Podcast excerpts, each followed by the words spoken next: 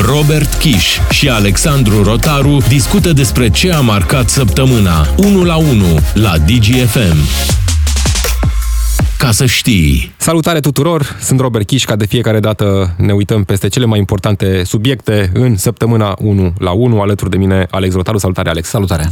Primul subiect astăzi, greva profesorilor, pentru că de luni copiii ar fi bine să rămână acasă, spun liderii de sindicat care anunță grevă generală. Adică nu au obținut, după discuții cu reprezentanții guvernului, ceea ce au solicitat, majorări salariale, motiv pentru care Uh, după o grevă de avertisment uh, care a avut loc uh, joi, luni se intră în grevă generală. De peste mări și țări, din Islanda, președintele Claus Iohannis transmite că e solidar cu profesorii și cu solicitările acestora, însă după discuțiile din guvern, chiar dacă spunea premierul Nicolae Ciucă că au fost discuții foarte bune, nu s-a găsit o rezolvare pentru că se așteaptă legea salarizării. Ba mai mult, ministrul muncii Marius Budăi are și un mesaj pentru profesori care cer salarii mai mari. Nu există un sac de bani pe care să-l împărțim la toată lumea, spune ministrul muncii. Dar haideți să ascultăm declarațiile făcute în această săptămână de reprezentanții guvernului și de președintele Claus Iohannis, dar și de liderii de sindicat. În momentul de față nu avem niciun motiv care să conducă la stoparea acestei acțiuni de protest și apelez la înțelegerea părinților ca luni să țină copiii acasă, pentru că toți colegii noștri care au fost de acord cu declanșarea grevei generale nu vor presta nici un fel de activitate. Am avut un uh, uh, dialog foarte bun și uh, apreciez, așa cum am spus și voi susține de fiecare dată că educația este și va fi o prioritate pentru Guvernul României și pentru actuala coaliție de guvernare. Solicitările dascălilor pentru măriri salariale, după părerea mea, sunt îndreptățite în condițiile în care am avut și avem încă o inflație destul de mare, este clar că aici vorbim de o reașezare. Dar, în realitate, avem nevoie de mult mai mult. Și am spus aceste lucruri de foarte multe ori în timp ce lucram la proiectul România Educată, dacă dorim să avem în România un învățământ de foarte bună calitate, atunci trebuie să avem toate condițiile. Ce solicită profesorii? Salarii decente, pentru că în acest moment salariul unui profesor debutant este undeva în jur de 2600-2700 de lei și ar uh, vrea ca un profesor debutant uh, să uh, primească un salariu care să fie egal cu salariul mediu pe economie, salariul mediu pe economie care în mână ar însemna cam 3800 de lei. Uh, desigur, de la această grilă de salarizare se pleacă și mai apoi, în funcție de vechime în muncă și salariul profesorilor, ar urma să fie majorat. Însă răspunsul primit de la guvern este că trebuie să mai aștepte puțin, să mai aștepte până când va fi finalizată legea salarizării, lege care este și jalon în PNRR și care ar trebui să fie gata până la finalul acestui an. Așadar, Alex, mai stați un pic. Nu vă grăbiți cu majorările salariale, mai așteptați, dați-ne puțin timp să vedem cât de plin sau gol e sacul cu bani de la guvern. Eu chiar sunt curios de ce domnul Budăi sau alții reprezentanți din guvern nu i-au întrebat pe domnii profesori, dar ce vă trebuie, domnule, bani? Ce faceți dumneavoastră cu banii? Pentru că acum situația este dramatică de-a dreptul. Nu avem cum să nu empatizăm cu această breaslă a celor care formează creiere până la urmă, celor care formează viitorul României, în condițiile în care cu siguranță este extrem de frustrant ca tu să știi că muncești uh, și te chinui să educi o generație și câștigi un salariu minim pe economie sau aproape de minim pe economie și pe de altă parte îi vezi pe domnii cu care tu mergi la discuție în Palatul Victoria sau în Palatul Parlamentului care trag cu dinții ca să își apere pensiile speciale. Aici e marea supărare, probabil. Tu mie îmi spui, profesor, că nu ai bani să mărești cu câteva sute de lei salariu sau cu o mie de lei salariu ca să am o viață decentă. Uh, nu e, vorbește nimeni despre lux și opulență.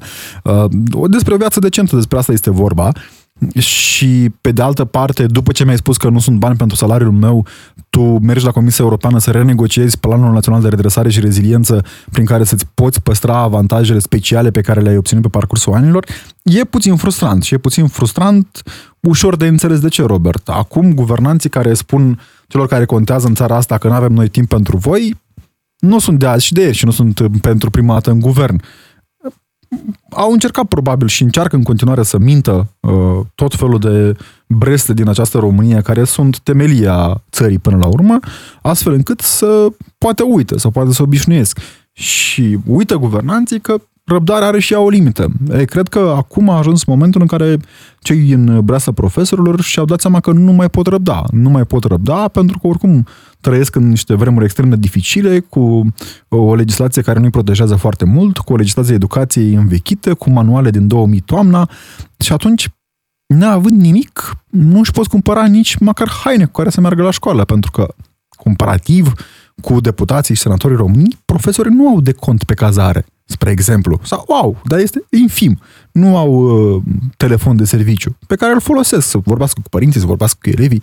Adică sunt aceste avantaje pe care n-ai cum să nu le pui în balanță și să vezi ce avantaj îți aduce calitatea ta de profesor care înseamnă o pensionare cu sechele probabil de foarte multe ori psihice pentru că ai trebuit să muncești într-un mediu extrem de stresant, comparativ cu cei cu care vorbești, care se află în fața mase, mesei și îți spun că nu avem pentru voi. La nivel de guvern uh, există și câteva păreri, de exemplu, că un profesor debutant mai primește pe lângă acel salariu de care vă vorbeam uh, de 2500-2600 de lei, uh, primește și un spor de 700 de lei. Uh, există și această impresie că câștigul mediu brut în învățământ, bine, sunt cifre, dar când vorbim de brut, netul e undeva la, la jumătate, știți foarte bine. Deci un câștig mediu net e, cred că în jur de vreo 4.000 de lei, brutul este 7.290, conform INSE, uh, lucruri pe care guvernanții le-au transmis și liderilor de uh, sindicat, uh, cărora li s-a spus că nu se poate face peste noapte o majorare salarială, spune ministrul muncii, pentru că la el este acum problema, că vorbim de salarii, nu e la Ministerul Educației care se ocupă acum de legile educației care trebuie să iasă din Parlament și spune ministrul muncii că avem toate materialele, analize de la ministerele de linie, le-am înaintat la Banca Mondială, facem analize de impact, după care stăm iar la masă și discutăm. Discutăm, discutăm, discutăm. Dacă nu se fac la noi analize și uh, studii de impact, nu cred că se mai fac în nicio altă țară. O să mă mai întreb încă o dată, de ce nu ai zis, domnule, încercăm să vă ducem cu zăhărelul. În acest moment, guvernul României este preocupat să vă duc cu zăhărelul. Problema e că o bună parte din profesori mai și gândesc, știi? Și atunci, văzând cum s-a comportat guvernul cu ei atâția ani, poate își pun și ei întrebarea, domnule, dar cât mai răbdăm? Acum mă uitam pe realitățile în care trăim, știi că probabil cei care nu vor ieși la grevă vor fi văzuți într-un fel anume de către colegi. Știi cine nu a ieșit la greva profesorilor?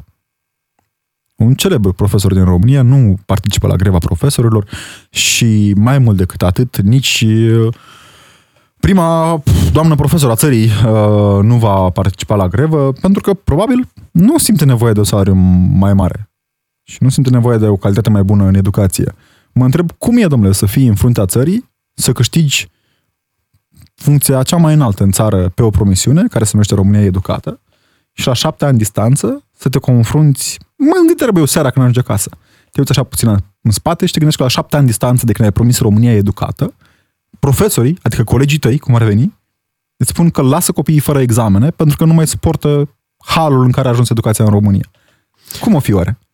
După profesori și sindicatele din sănătate anunță grevă generală și pare deja o provocare destul de mare pe care o va avea uh, viitorul premier, uh, Marcel Ciolacu, pentru că va prelua uh, guvernul cu probleme sociale majore. Pe de o parte profesori, pe de o parte funcționari publici, că și ei au ieșit în stradă, pe de altă parte sindicatele din sănătate care anunță și uh, ele uh, grevă generală, așadar sunt uh, multe lucruri cu care ar trebui să se confrunte și să le rezolve, pe care să le rezolve viitorul premier Marcel Ciolacu. Despre asta discutăm imediat, în săptămâna 1 la 1. Analize și explicații una și una, în săptămâna 1 la 1, la DGFM. Ca să știi. A început balul rotativei guvernamentale. De azi, într-o săptămână, Nicolae Ciucă demisionează și în fruntea guvernului vine președintele PSD, Marcel Ciolacu. Pare în acest moment singura certitudine pentru că se poartă negocieri de zor pentru că fiecare își dorește să-ți crească numărul de ministere, să aibă ministere importante, să aibă ministerele cu bani. PSD vrea să țină de Ministerul Transporturilor, PNL parcă l-ar vrea uh, și ei. Uh, de partea cealaltă se uită foarte atent și la ministerele celor de la UDMR pe care uh, n-ar fi atât de rău dacă nu i-ar mai avea la guvernare, pentru că nu este nicio problemă de majoritate parlamentară. UDMR poate fi scos de la guvernare și cele două mari partide să împartă și cele trei ministere pe care le are UDMR. Evident, vorbim de ministere cu bani, pentru că UDMR a ocupat până acum Ministerul Dezvoltării, care e un minister prin care ajung banii în teritoriu. E foarte important acest lucru într-un an electoral să arăți primarilor, aleșilor locali, administrației locale că tu ești cel care dă bani și atunci pentru tine trebuie să tragă în alegeri, așadar bătaie mare pentru Ministerul Dezvoltării și evident bătaie mare și pentru Ministerul Transporturilor, pentru că acolo se vor finaliza unele proiecte, se vor tăia panglici, vor merge pe șantiere și vor arăta românilor Uh, cât uh, de multe au făcut ei pentru această țară, indiferent de cine va conduce uh, ministerul respectiv. Și atunci totul se rezumă parcă la această tarabă a împărțelii politice.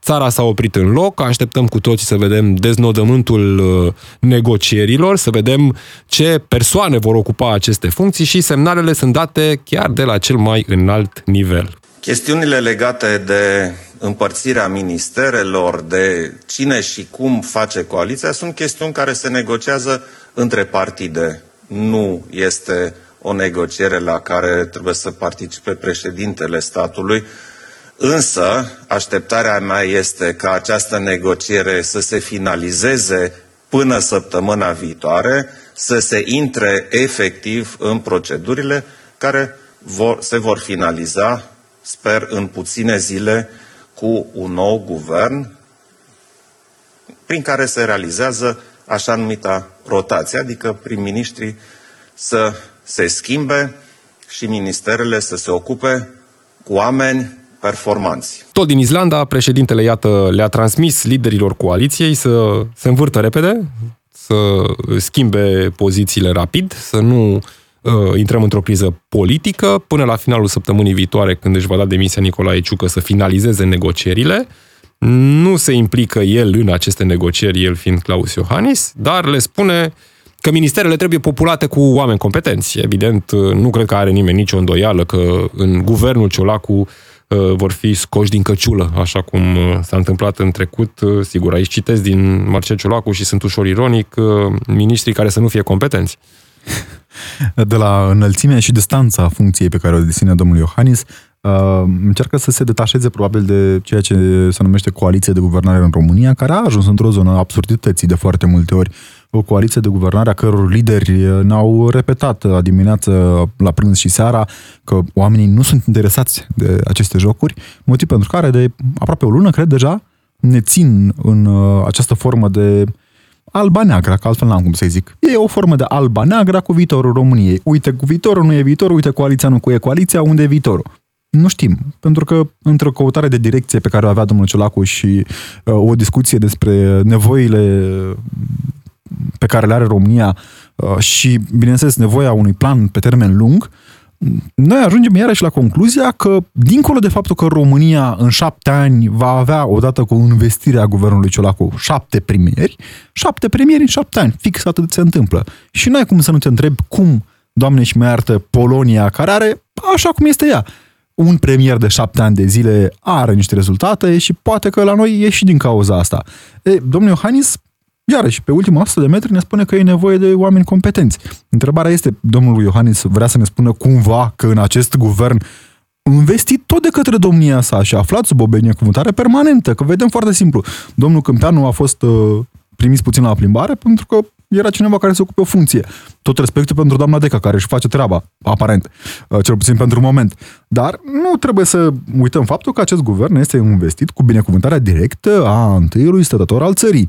Și nu cumva prin mesajul de trebuie oameni competenți, domnia sa ne spune că acești oameni competenți pe care i-a binecuvântat el acum doi ani în urmă sunt puțin cam incompetenți și nici măcar Poate mai... și-a dat și el seama pe parcurs când a văzut uh, activitatea guvernamentală, Acum- că mai sunt miniștri prin guvern care nu prea au ce să caute pe acolo. Că tot am făcut apel la calitatea domnului de profesor. Un profesor nu are nevoie de 2 ani de zile ca să-și dea seama cam care este elevul. Domnule, nu știu, de ce nu face domnul profesor Iohannis ca la școală? Iei copilul, la început de an școlar, două teste fulger frumos, la distanță de o săptămână, neanunțate, și ți ajunge să-ți dai seama. Adică, ca profesor, ești obligat în do- maximum două teste să-ți dai seama care este potențialul de scriere și de înțelegere a unui copil.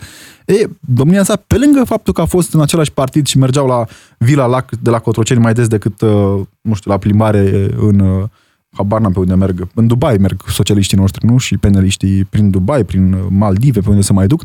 Uh, între două vacanțe mai mergea și pe la Vila Lac. Adică îi știe. Să le dea domnul un test grilă. Uite, domnul Pode, ați copiat, n-ați copiat. Care este consecința plagiatului? Domnul Popescu, cât e un kilowatt în megavați? Cât este așa? Domnul Spătaru, cât înseamnă un trilion în uh, lei vechi? Cât înseamnă, știi, întrebări în asta grilă, fulger așa repede, suficiente ca un profesor competent să-și dea seama de competența celui pe care îl evaluează. Înainte de negocierile din coaliție, fiecare lider de partid, Marcel Ciolacu, Nicolae Ciucă, a mers uh, să ia mandat de la partid pentru aceste negocieri. Au mandat flexibil.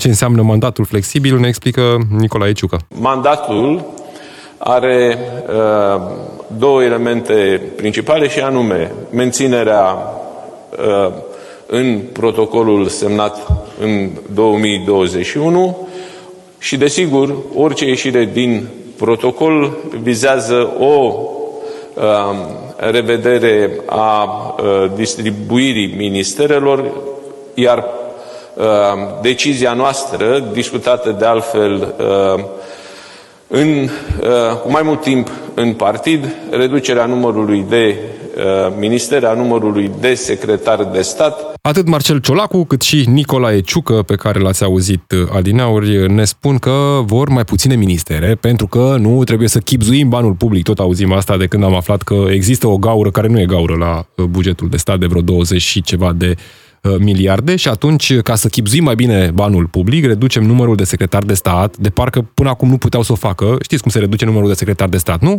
Secretarul de stat se numește și e retras din funcție printr-o decizie a premierului. Adică Nicolae Ciucă putea să ia o foaie cu secretarii de stat, lua 50, 100, că și așa avem 200, putem să renunțăm la ei, semna și erau eliberați din funcție. Dar nu poți să deranjezi activul de partid, că acolo uh, e marea bubă, că secretarii de stat cam asta sunt. E un activ de partid, nu sunt niște specialiști în ministere care să facă mai știu eu ce. Uh, Deci reducem numărul de ministere și de secretari de stat ca să facem economie. Bun, ce înseamnă reducerea numărului de ministere? Păi înseamnă că au găsit un motiv ca să deschidă protocolul coaliției, că până acum nu aveau un motiv neapărat să deschidă protocolul ca să-și reîmpartă funcțiile, eventual să dea afară de la guvernare UDMR. Acum au găsit un motiv foarte bun, reducem numărul de ministere, redeschidem protocolul coaliției și începem din nou împărțeala ministerelor. Că până la urmă, în definitiv, reducerea numărului de ministere înseamnă comasarea, cred că, a două ministere, la cum arată acum discuțiile, adică mutarea Ministerului uh, Sportului uh, la Ministerul Familiei, să aibă doamna Firea uh, mai multe atribuții Și, și, și aleargă bine. mutarea Ministerului uh, condus de domnul Cadariu. Știți pe domnul Cadariu de la PNL, e ministrul PNL, e ministrul uh, pentru mediul de afaceri și turism și comerț. Să mute această componentă la Ministerul Economiei. Cam asta e marea reducere a numărului de ministere. Practic nimic. Să fim serioși. Practic nimic. Aceasta este realitatea. Uh, Iarăși, dacă nu am vorbit despre liderii politici și am analizat pe o carte de psihologie sau psihanaliză acțiunile acestor domni, am suspectat clar că suferă cineva de bipolarism. Pentru că tot ei sunt cei care au spus de acord acest număr de ministere. Tot ei. Păi da, dar vin după o perioadă de timp în care au constatat că sunt prea multe ministere și acum Marcel Ciolacu vrea un guvern mai suplu. Foarte amuzant, da. Uh, Mă gândeam acum că din cei 200 de secretari de stat, dacă dai afară jumate, da? Pentru că nu ai nevoie de mai mult Eu nu înțeleg de ce avem atâția. Jur că nu înțeleg. Adică, teoretic, Înțelegi, înțelegi, înțelegi. Adică nu te fă că nu înțelegi, că înțelegem cu toții de ce avem atât. Cred că și ascultătorii noștri înțeleg foarte bine, pentru că maximum doi uh, per minister. spuneam, nene. activul de partid trebuie recompensat. Și e recompensat cu funcții. de acest Secretarii fel. de stat, pentru cei care încă nu știu, sunt un fel de vicepreședinți. Doar că iau uh, statut de ministru. Adică secretarul de stat are Și cu statut cabinet. de ministru în România, câștigă același salariu, are același statut, are aceleași privilegii. Le reduc, să le reducă, domnule. Să vedem cum o să le reducă. Le reduc precum, nu știu, nu vreau să mai fac comparații tendențioase în această emisiune, care e una tendențioasă deja. Probabil această negociere și împărțeala uh, dintre cele două mari partide, PSD și PNL, se va întinde până la finalul săptămânii viitoare. Analize și explicații una și una în săptămâna 1 la 1 cu Robert Kiș și Alexandru Rotaru la DGFM. Ca să știi... S-au terminat toate problemele Bucureștiului și au ajuns uh, primarii, general, de sector, care ar mai fi ei, să se certe pe palmier, domne. Scandalul palmierilor în București, primarul sectorului 3, Robert Negoiță, a plantat palmier pe pământul lui Nicuș Șordan, bine, nu al lui, al primăriei generale. Aici o să luăm uh, copăcei și o să-i ducem. La primărie acolo? Nu, nu. Pentru că noi suntem administratori, uh, o să se pomenească cu ei. Ei, domnul primar general, care nu face nimic de fapt, este foarte supărat pe oricine care face ceva. Eu mă bucur că am reușit să transformăm piața Unirii, care era o jale și o rușine, și a început să arate cât de cât ok, cu spații verzi, cu niște alveole, cu niște copaci. Și evident că nu știu dacă a fost ideea cea mai fericită, dar mi-o asum să plantăm acolo niște uh, copaci exotici aclimatizați. Edilul capitalei i-a scos și i-a dus în fața primăriei de sector să și pună domne la el pe teren acolo, că strică aici frumos la Piața Unirii, că noi aveam aici betoane și am mai pus un pic de gazon acum, dar palmierii ăștia așa exotic, păi nu suntem în Dubai.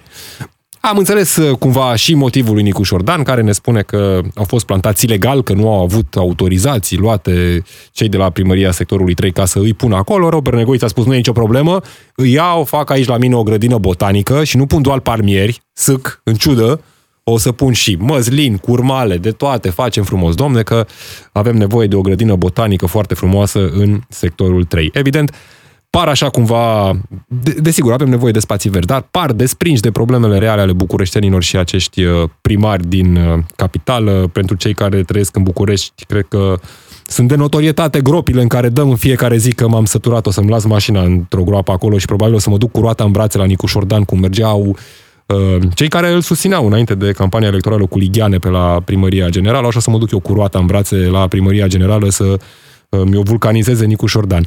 Uh, Sigur, multe probleme în capitală, de la apă caldă, căldură, acum nu mai e nevoie, ca și soarele e cald, e bine, nu mai are nimeni nevoie de căldură, dar de apă caldă, cred că mai avem încă nevoie, la vară, în mijlocul verii, ne spălăm și cu apă rece, că e bine și așa. Uh, Dar am ajuns, de fapt, la esența problemelor bucureștenilor, palmierii, domne. Sunt o problemă din categoria problemelor pe care le aduc în evidență cei din coaliția de guvernare. E fix de acolo.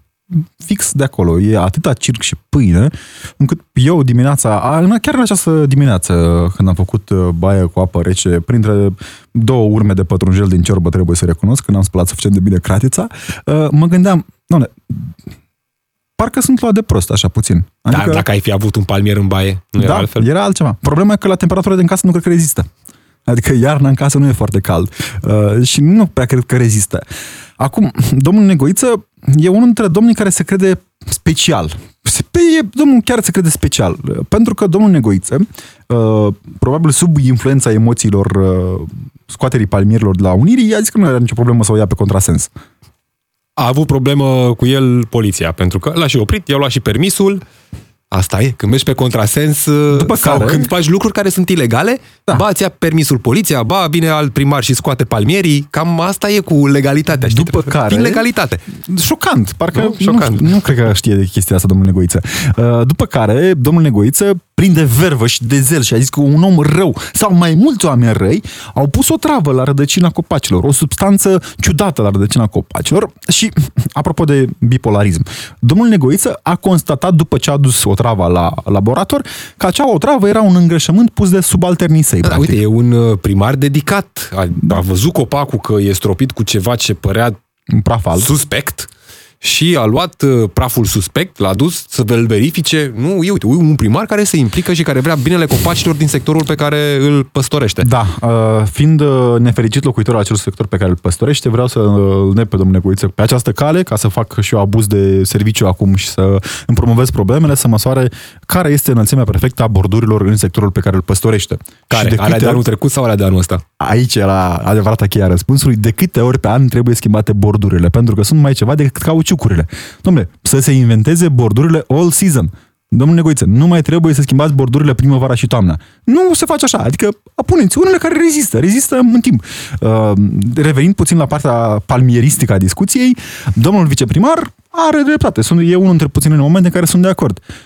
Piața Unirii nu este grădina cu maimuțe a domnului Negoiță. Eu, dacă am un cireș acare- acasă de care vreau să scap, nu pot să-mi iau cireșul în spate, să mă duc în Piața Unirii și să-mi plantez cireșul acolo. Sau nucul, sau salcâmul, sau, nu știu, curmalul pe care l-am în grădină, nu pot să-l duc acolo. Pentru Da, că acum, pe de altă parte, era atât de deranjant că a pus palmieri acolo Robert Negoiță? Da. E, t- Era necesar să-i scoată Nicu Șordan sau a fost doar pentru amândoi un show de televiziune? Că așa a apărut. Hai să o luăm altfel. Tu, Robert Chiș, ești un locuitor a unei, nu știu care e țara ta preferată și vii în România, cauți pe Google România înainte și cauți chestiile care reprezintă țara asta.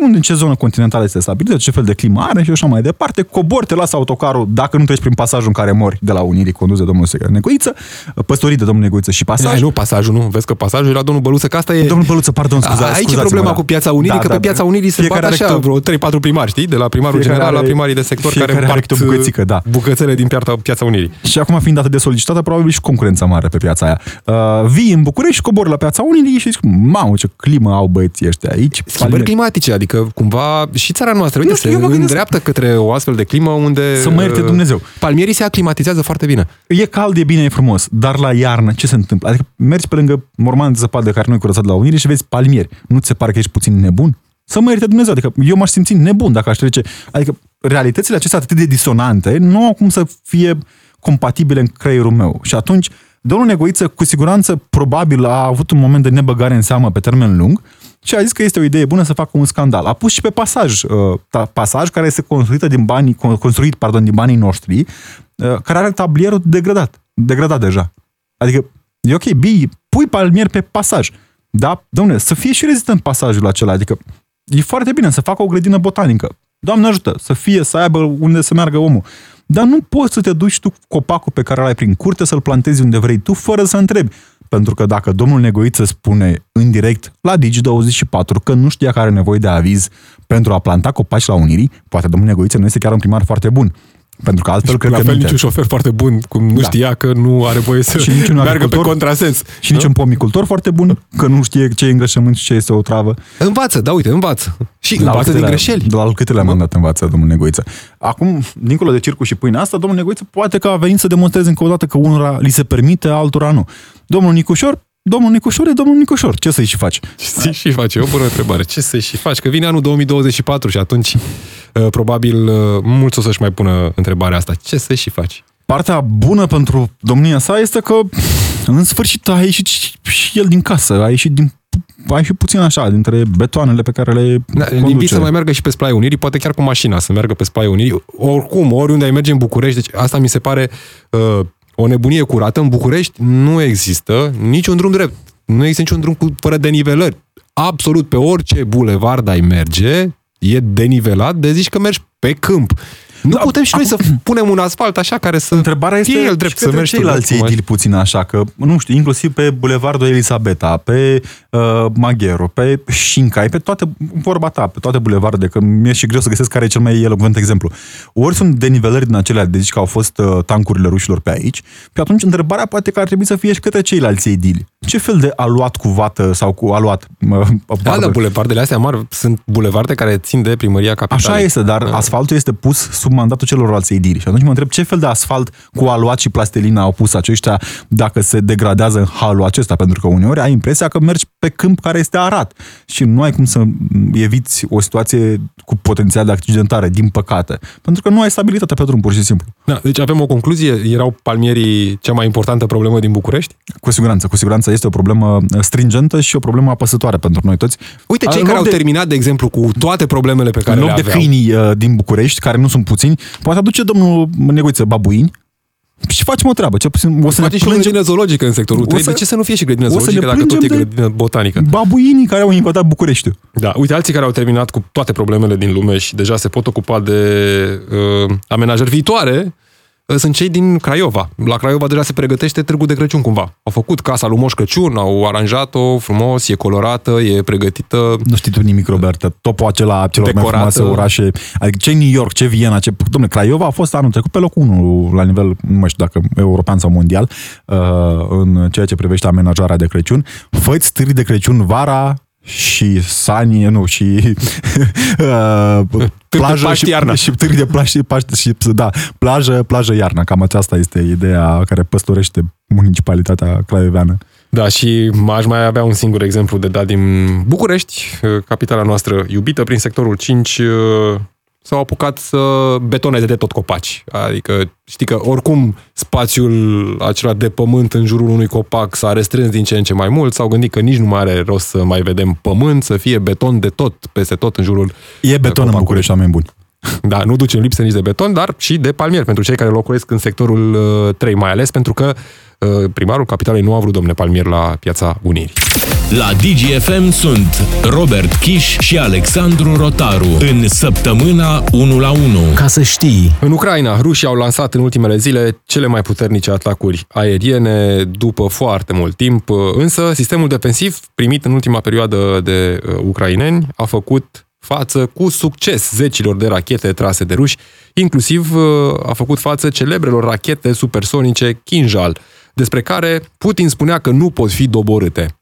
E bine, au fost doborâte, uh, rușii s-au lăudat și că au uh, lovit un sistem Patriot uh, primit de ucraineni de la uh, americani, cele mai, printre cele mai performante din lume, dacă nu chiar cel mai performant sistem antiaerian din lume, uh, doar că ulterior americanii au spus că a fost doar ușor atins, e funcțional, nu e nicio mare problemă cu uh, acest uh, sistem antiaerian. Întrebat uh, ministrul apărării rus, Sergei Shoigu, despre uh, ce susțin ucrainenii, că le-au doborât uh, aproape toate rachetele Kinjal supersonice trase uh, vreo 18, spunea președintele Volodimir Zelenski. Șoigu nu a negat, nu a spus că nu le-au doborât, au spus doar uh, noi n-am lansat atât de multe. Uh, Deci iată cum uh, și armele invincibile cu care se laudă rușii sunt și ele uh, uneori doborâte. Acum, ucrainenii așteaptă și mai mult armament, a fost într-un turneu în Europa de vest uh, președintele Zelenski, a cerut uh, nu doar uh, mai multe arme și niște avioane. F-16 de preferat, nu are foarte mari pretenții. Uh, Marea Britanie și uh, Olanda, țările de jos, uh, i-au spus lui Zelenski că sunt gata să conducă o coaliție a aliaților pentru a găsi avioane F-16 care să fie date ucrainenilor. Nu s-a alăturat foarte multă lume acestui demers. Americanii încă zic că mm, mm, nu prea. Așa au spus și cu uh, alte sisteme uh, ofensive, uneori, uh, dar pe care în cele din urmă uh, le-au primit ucrainenii. La fel au spus și cu tancurile Abrams. Până la urmă s-au decis să le dea. Germania, la fel, prin vocea ministrului uh, apărării, a spus că Germania nu este pregătită să dea în acest moment uh, avioane F-16 ucrainenilor, doar că aceste lucruri se pot schimba pe parcurs. Sigur, o componentă importantă aici în legătură cu avioanele F-16 ține și de pregătirea piloților pentru a opera pe astfel de avioane. Interesant că Marea Britanie conduce această coaliție pentru F-16, deși în uh, RAF, Royal Air Force, nu există avioane F-16, au alte avioane, uh, cei din uh, Marea Britanie, dar asta nu e o problemă în a găsi la uh, ceilalți aliați uh, avioane disponibile, pentru că sunt destule avioane F-16 în lume, care poate pot fi vândute, dislocate, donate uh, către ucraineni. Probabil uh, pe partea de avioane vor să evite situația cu tancurile în care fiecare a dat ce a avut. Uh, și pentru asta uh, Marea Britanie încearcă să mai ales că de ce nu ia ei, știi? și e foarte ușor. Uh, ne, ne punând aici o bagatelizare asupra sprijinului militar pe care l-a avut uh, Marea Britanie pentru ucraineni până acum, unul dintre cele mai mari din lume, după Statele Unite ale Americii, financiar și militar. E o cunoscută treaba asta. Mm, cu siguranță ucrainenii au nevoie de acele avioane, uh, stocul de miguri probabil nu mai este cel care a fost odată și F-16 este cu siguranță mult peste uh, migurile pe care le are Ucraina în acest uh, moment. Um, ce nu trebuie să uităm aici, pornind de la prima parte a discuției, este că Rusia din nou se face de râs. Se face de râs uh, și Putin uită probabil că minciunile pe care le perorează publicului intern nu pot fi înghițite atât de ușor de publicul extern, care mai și are acces la internet în zilele astea și caută la o simplă căutare pe Google, probabil vezi care sunt uh, uh rezultatele. Rachete supersonice de nedoborât. Și exact, Kinjal, da. ucrainenii au doborât niște rachete Kinjal. Exact, uh, care s-ar traduce ca pumnalul. Acest pumnal al lui Putin e la fel de sfărmicios ca celelalte arme ale sale. Uh, partea proastă pentru Putin e că probabil băieții care până acum cumpărau într-o fericire um, armament de la ruși, inclusiv domnul Erdogan, uh, care era un mare cumpărător al sistemelor rusești de apărare S-300 și S-400, uh, băieții de prin India care au anulat contracte extrem de importante cu 134 și 135 de miliarde de dolari.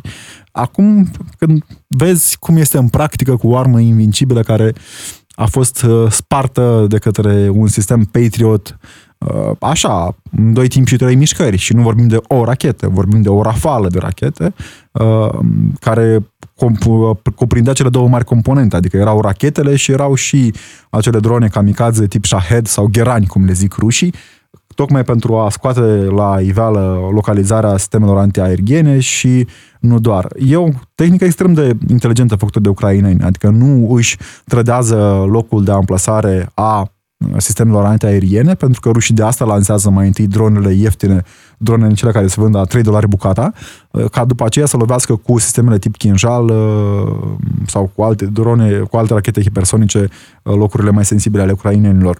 Putin este un loser. Aceasta este concluzia pe care o putem trage și pe care o vom trage până la sfârșitul războiului cu siguranță. Putin nu are cum să iasă învingător din acest conflict, un conflict care dă ocazia Statelor Unite ale Americii să demonstreze cât de loser este Putin și cât de înapoiată este aceast, acest, acest, această formă de guvernare pe care o are Putin, o formă a autocrației, care e o reclamă pentru democrație, o reclamă extrem de bună, dacă mai avea nevoie vreodată democrație de reclamă, pe de o parte, și pe de altă parte, este pentru prima dată în istoria post-belică, sau nu, e prima dată în istorie, de fapt și de drept, când avem o confruntare atât de directă, indirect vorbind, între Statele Unite și Federația Rusă.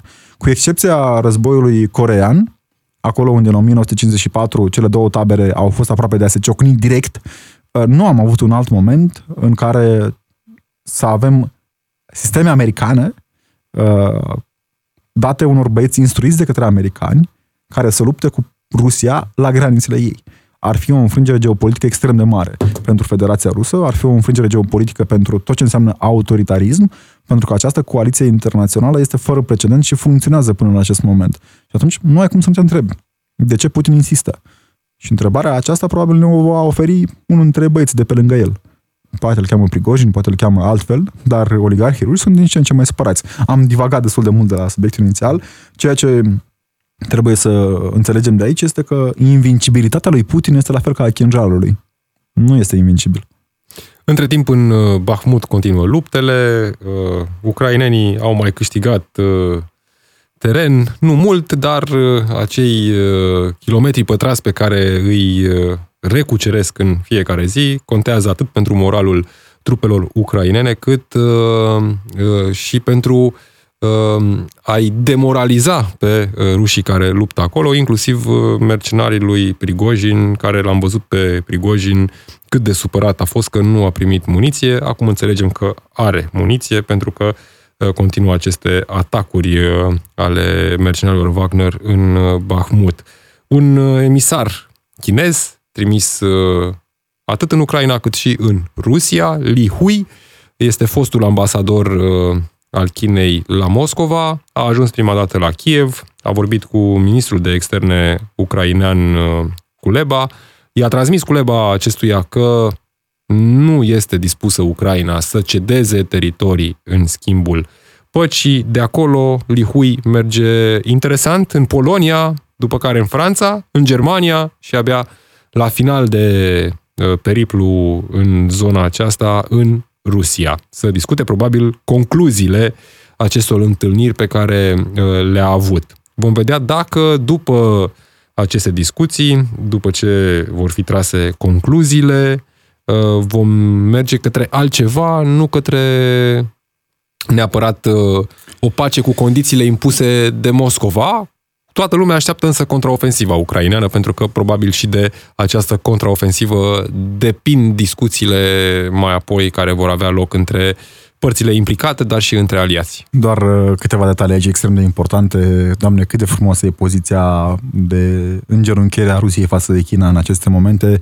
Rusia nu poate spune niciun cuvânt Chinei pentru că 80% dintre exporturile de hidrocarburi ale Rusiei se duc între China și India. Singurii care mai cumpără acum hidrocarburi ale Federației Ruse și asta înseamnă că Rusia depinde aproape de aproape 100% dacă vrei tehnologic și nu doar de China.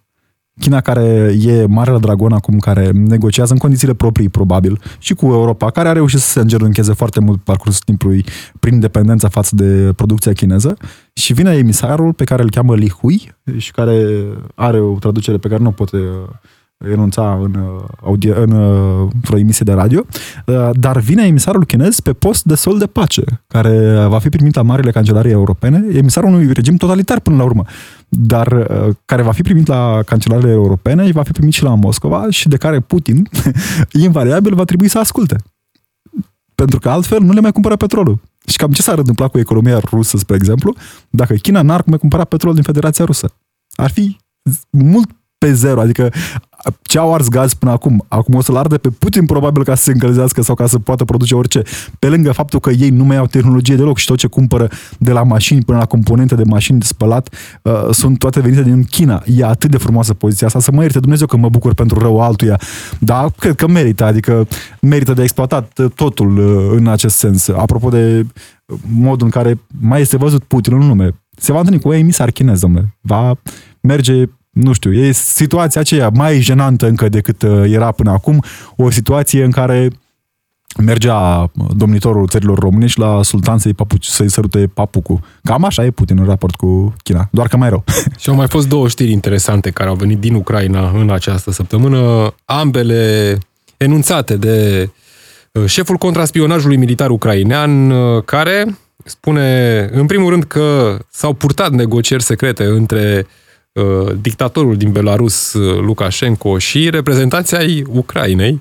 Uh, acum, sigur, s-au ridicat multe semne de întrebare în legătură cu starea de sănătate a lui Lukashenko, mai ales după o vizită la Moscova și s-au mai pus și niște întrebări. Oare știa Putin de aceste negocieri secrete între ucraineni și Lukashenko? Dacă ele, într-adevăr, chiar au existat, pentru că Budanov, Kirilo Budanov, șeful contraspionajului militar, a spus multe uh, Uh, de-a lungul uh, acestor luni de război, unele dintre ele, sigur, adevărate, altele poate nu atât de adevărate, pentru că cred că și acesta este scopul uh, e fișa postului lui Budanov să mai împrăștie și niște informații false, pentru că așa funcționează astfel de servicii, mai ales într-o perioadă de război, iar cealaltă știre, tot de la Budanov venită, o laudă pe care uh, o aduce lui Prigojin, despre care spune că are dreptate atunci când uh, critică conducerea militară a Rusiei și mai mult uh, mercenarii Wagner sunt mult mai eficienți decât uh, armata regulată a Federației Ruse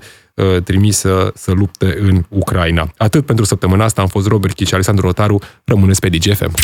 Ascultă săptămâna 1 la 1 și în secțiunea podcast pe dgfm.ro